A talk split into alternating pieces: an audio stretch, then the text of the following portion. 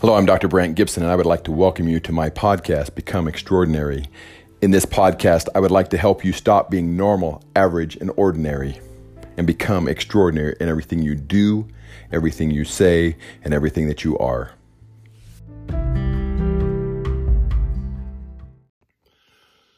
Hello, I'm Dr. Brant Gibson, and from a very early age, I've always liked fishing, and I've fished for as long as I can remember. But when I was a scout, I started to do a different type of fishing that we do in the winter. It's ice fishing. Now with ice fishing, there are some very distinct things that need to be done that are different than other types of fishing that I've done in the past. And there's really three steps. And so I want to break it down into three steps. The first step is you need to have the right tools to be able to ice fish. You need to have the ice auger to be able to cut through the ice. You need to have the correct bait and the correct fishing poles and line to be able to fish ice fishing as opposed to fishing on a stream or lake during the summer. Um, and truthfully, if you really want to have a comfortable experience ice fishing in any type of winter weather, you also need some kind of a structure or I guess even a tent or something that has a hole in the bottom of it that allows you to protect yourself from the wind while you are fishing. Um, so the correct tools is an important part, being able to ice fish. Number two is you need to understand the location. You need to know where you should be going to ice fish. What's the right lake? When which lakes are going to have thick enough ice, which lakes are going to have the right type of fish that you can actually catch in the winter, and so forth. So, tools is one, location is number two, and number three is to understand the steps that it will take to actually do it. What do you do in what order to be able to be successful in ice fishing and actually have an enjoyable experience? So, for example, the steps for ice fishing would be you need to find, pick your location. You need to actually use the ice auger to go through the ice and remove any ice from the hole.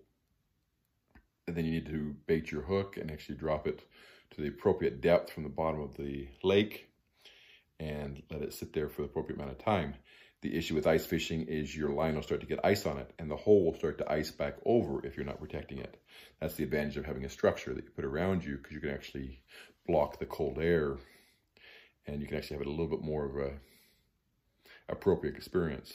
I mean, even a chair, for example, where you can actually sit down and do that can be helpful. And the truth is, a really good ice fisherman a lot of times will have even a hook so they can actually catch the fish when it gets close to the hole and they can actually hook it in the gill and actually lift it out of the hole when they're ice fishing. So with those three steps, the correct tools, the correct location, and the understanding of the steps, you can actually have a successful ice fishing experience. Now, how can we relate that to your life or to my life? In life, we need to have the same thing. We need to have the correct tools, we have the need to have the correct location, and then we need to have the correct steps. The process that I've created for my life, that I'm teaching to my children for their lives, and that I'm starting to teach to other individuals for their lives, is a process called concordance. And it has the exact same three steps. They're named a little bit differently and they're applied a little bit differently to people as opposed to ice fishing. Number one is understanding the tools that you have. That's understanding your character, where you need to know your strengths, your talents, your weaknesses, and how to use them all together to be the extraordinary individual that you can be. Number two is being able to know the right location. So in your life, that is having a direction, having a compass that actually allows you to go in the right direction. So understanding your character, understanding your compass. And the last one is to know the appropriate steps. What are the steps that you're supposed to take? in your life to have an extraordinary life. And I call that calling because God has given you appropriate steps or an appropriate calling for you that if you follow, you will have an extraordinary life and you will be an extraordinary individual and have an extraordinary influence and impact on the world. So, what is your character? What is your compass? And what is your calling?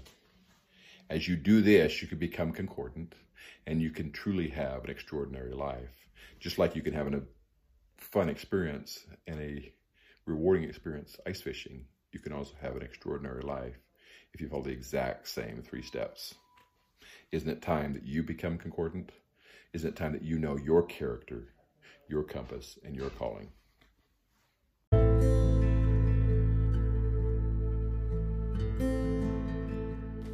Hello, this is Ben, Become Extraordinary.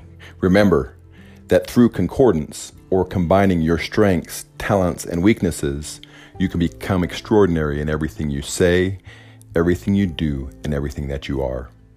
Thank you.